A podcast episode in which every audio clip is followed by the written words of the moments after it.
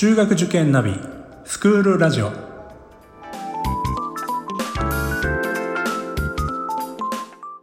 スクールナビゲーターののびるです。この番組は中学受験を目指すご家庭に学校の先生からの生の声や受験に役立つ情報をお届けするラジオです。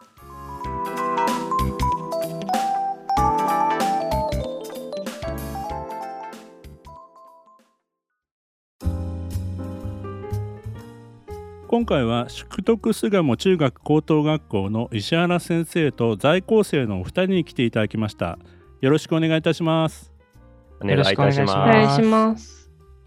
えー石原先生の方は前回も、あのー来ていただきましたので、えーまあ、自己紹介ちょっと省略させていただきますが、えー、とお二人は今日は初めてだということなのでまずはあ高校2年生のジョー君の方から自己紹介簡単にお願いいたします。はい。えー、淑徳巣鴨中学高等学校高校2年生の、えー生徒会長の城祐介です。よろしくお願いします。はい、よろしくお願いいたします。えー、とそれから、えー中学3年生の赤井さんよろしくお願いします。はい、淑徳巣鴨中学校3年生の生徒会長を務めてます赤井春奈です。よろしくお願いします。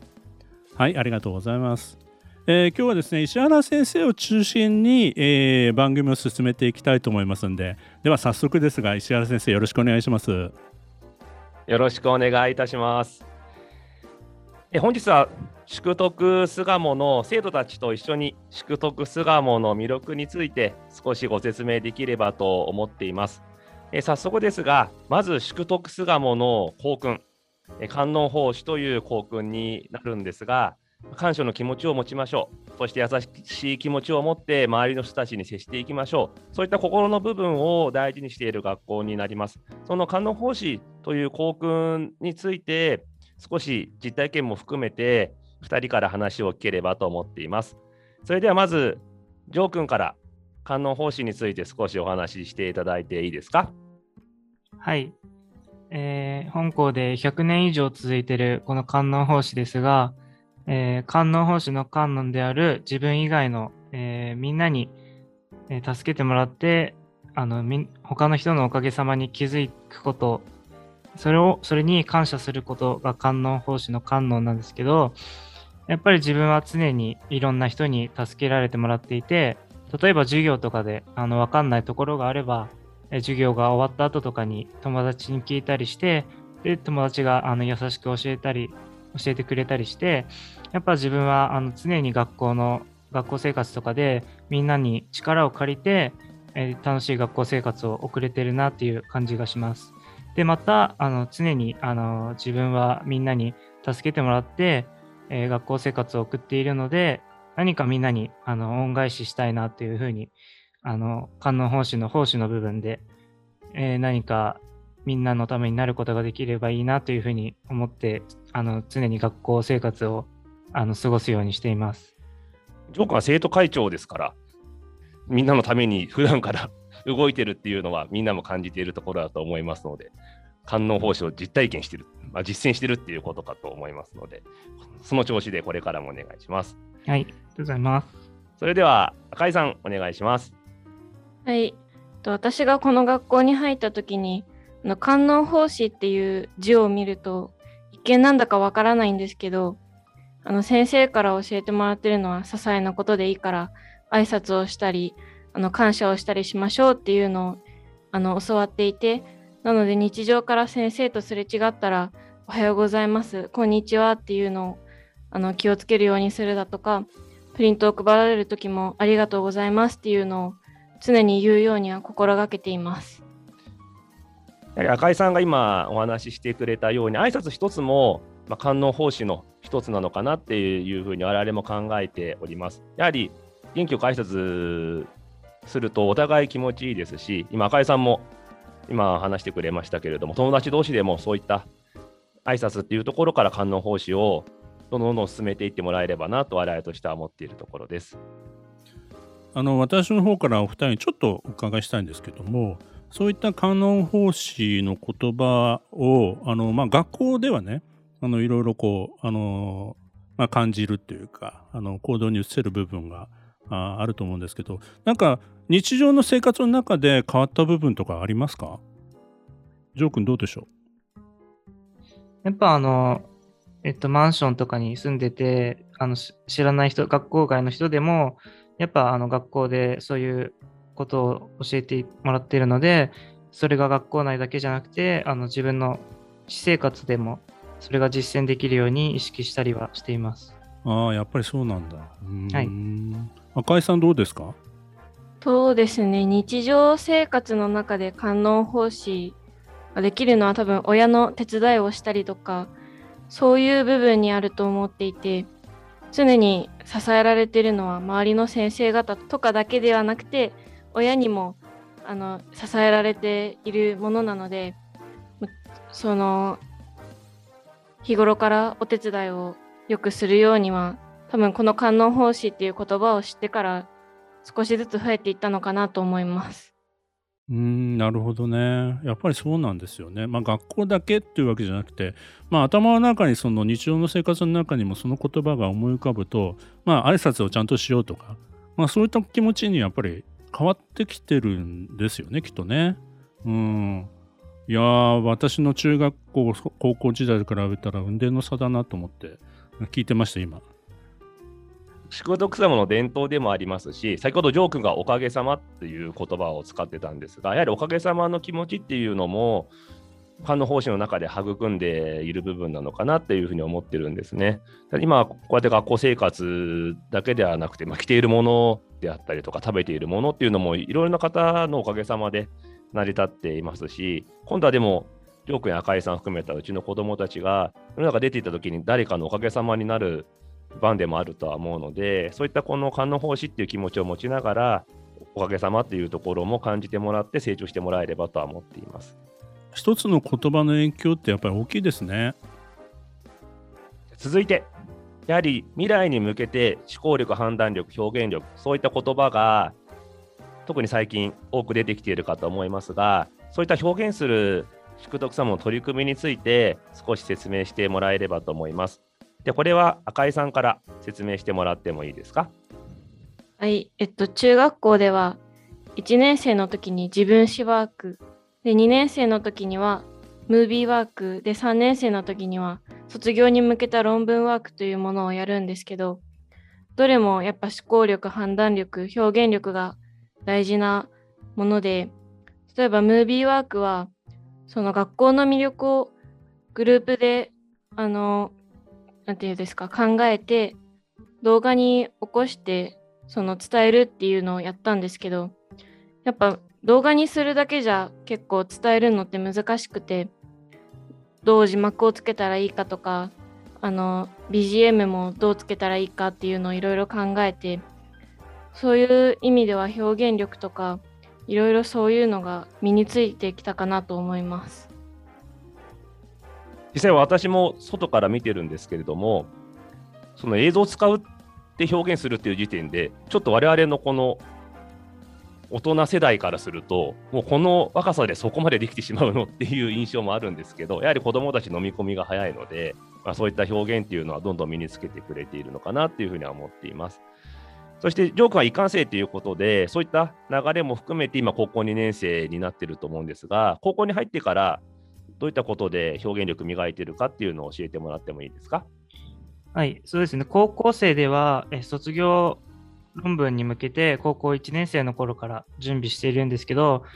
え先ほど赤井さんも言っていたその1年生で自分史ワークで自分のことをまず考えてで2年生で自分の身の回りのことに目を向けて自分の考えを、えー、クラスのみんなとかに伝映像を通して伝えるということをやって3年生であの社会問題に目を向けてあのそれをプレゼンするっていうことがその3つが全て集約されてあの今回高校生での卒業論文っていうのを今作ってるんですけどやっぱりまず自分は、えーと、ニュースとかを見て、えー、何があの社会に起こってる現象の中で気になってるのかっていうのをまず自分の中で考えてでその考えを自分の自分がどう考えてるかを相手に伝えるためには、えーと、どうすればあの自分の考えをあの分かりやすく伝えられるかっていうこの2年生でやったムービーワークのようなまあ、今回あの高校生では映像ではないんですけどそれをパワーポイントとかで、えー、中学2年生の時でやったその表現力っていうのを高校生でもあの生かして、えーと、卒業文集に取り組めてるんじゃないかなというふうに思います。でこの一連の流れっていうところで大学入試に向けても一つ、まあ、成果につながっている部分になってるのかなとは思ってるんですけれどもただ一番はやっぱりこういった子どもたちが将来こう多くの人たちの前でどう表現していくかっていうのがやはり今まで以上に重要になってくるのかなとは思っているのでそういった経験を少しでも積んでもらえればというふうには思っています。あのジョー君あれですか？あのそのテーマっていうのはその卒業論文ですかね？聞いてもいいですかね？はい。えっと、自分は少年法についての、えー、問題を今テーマにして考えています。それはどうしてそういうテーマになったんですか？えっと、僕はあの高校1年生の休校期間中に、えっと、まあ、あの、この卒業論文に向けてのえー、準備としてニュースをよく見るようにしてたんですけどその中でやっぱ少年犯罪とかが結構増えてきてるのを見てじゃあその少年犯罪に対する世の中はどんなルールがあるのかっていうことでまず少年法を知るきっかけになって、えー、そのだんだんと少年法とかを調べていくうちに自分はもっとこうした方がいいんじゃないかっていうふうにあの自分の意見を持つようになってそこから調べていったのがきっかけでした。うんなるほど。そういう中ではやっぱりじゃああの法律っていうことにもだいぶその興味は広がったんですかね？そうですね。ここのあの休校期間中に調べて少年法があのその気になったことがきっかけでそうですねしょあの法律全体的にあの気になったりとかはしています。あのまあ、まだ高校2年生ですけど、まあね、もうすぐもう1年後にはあの大学入試ですけども、まあ、そういったことも含めて今進路なんかは考えられているんですか？そうですね将来はあの大学は法学部に行けたらなというふうには思っています。なるほど。ありがとうございます赤井さんは現在はどんなところに興味を持たれてるんですか？私はあのすごいアニメが好きであの願わくば将来はアニメ関係の仕事できたらいいなとか思っててで今中学3年生も論文ワークというのをやっていて自分の興味のあるものを論文にしてあの発表するっていうのをやっていてで私はアニメが好きなのでそのアニメの魅力とか影響についてを論文にまとめて今発表待ちっていうところです。えっと、アニメの関係する仕事って、まあ、いわゆる制作もあるし、まあ、実際に自分がね あの声優になるとか、まあ、いろいろ、まあ、アニメもいろいろあると思うんですけど、まあ、そのあたりって具体的には何か考えてるんですか？そうですね。あの、すごい小学生の時は小説家になりたいっていう夢があって、物語を書いたりするのはすごい好きなので、はい、そういう脚本関係にも関われたらいいと思うんですけど、あの、アニメにおいて声優さんもすごい魅力的なので、やっぱそういうとこにも興味はあります。まあ、世界に誇れる日本の文化ですからね、アニメはね。それはね、夢は広がりますね。はい、ありがとうございました。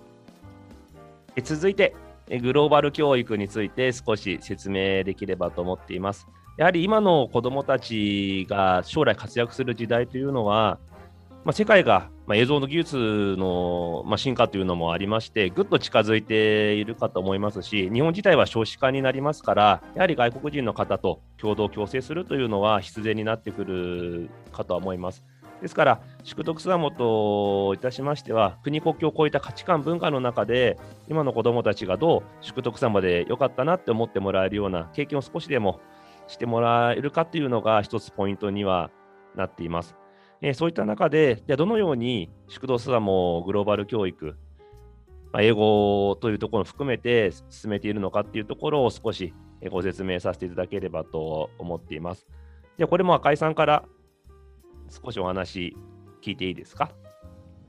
と私は宿徳巣鴨はすごい英語に力を入れていると思っていて、と中学2年生の時にはイングリッシュキャンプっていう宿泊行事があったんですけど、その時は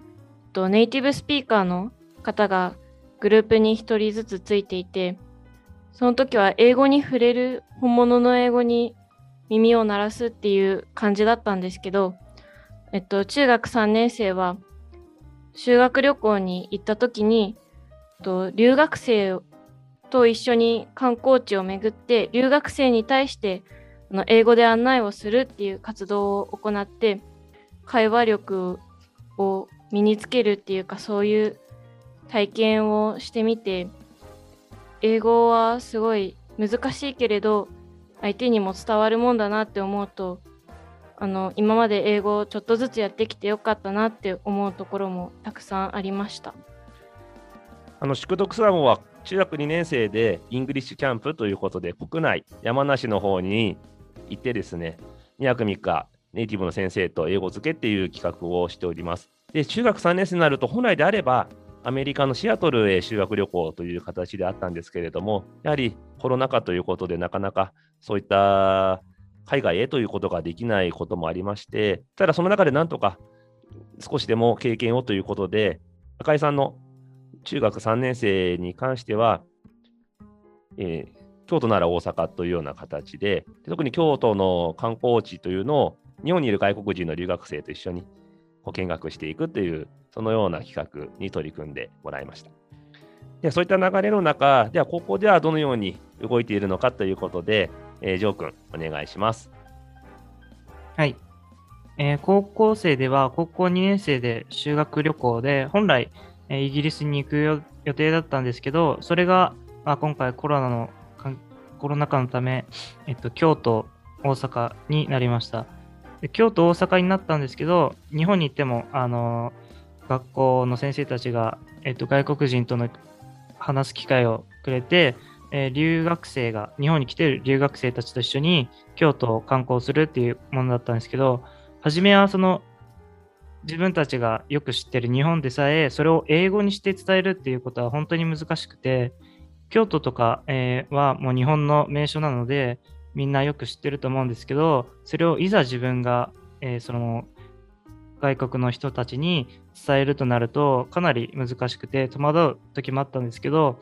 でもそこでもやっぱあの宿徳巣鴨があの週に一度あのネイティブの先生と話す授業があるんですけど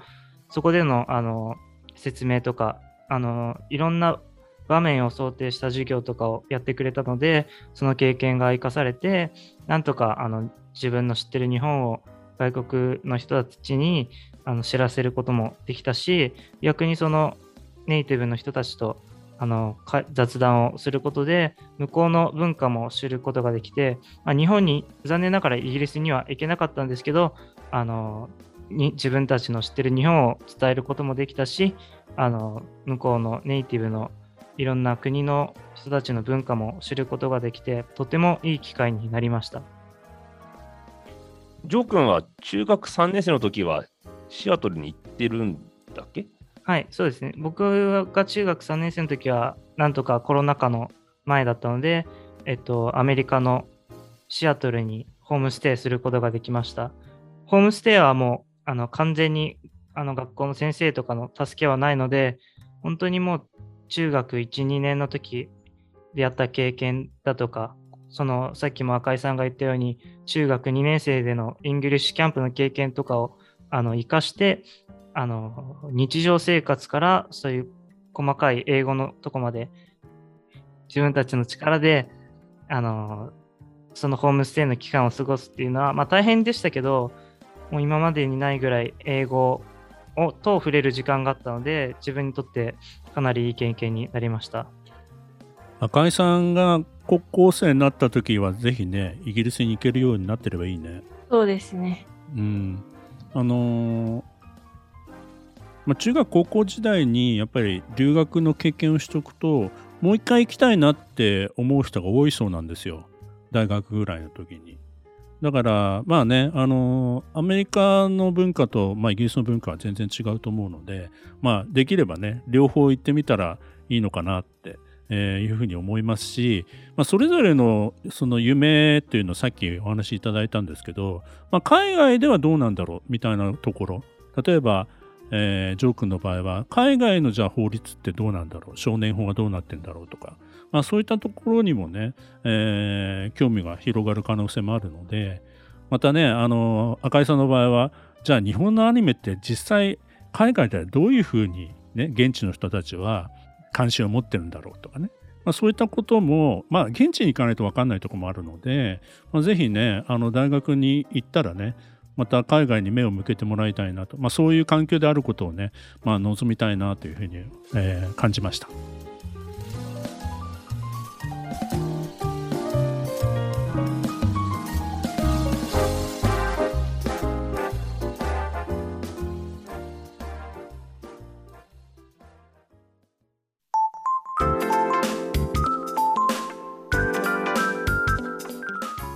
クールラジオでは番組への感想、出演してほしい学校など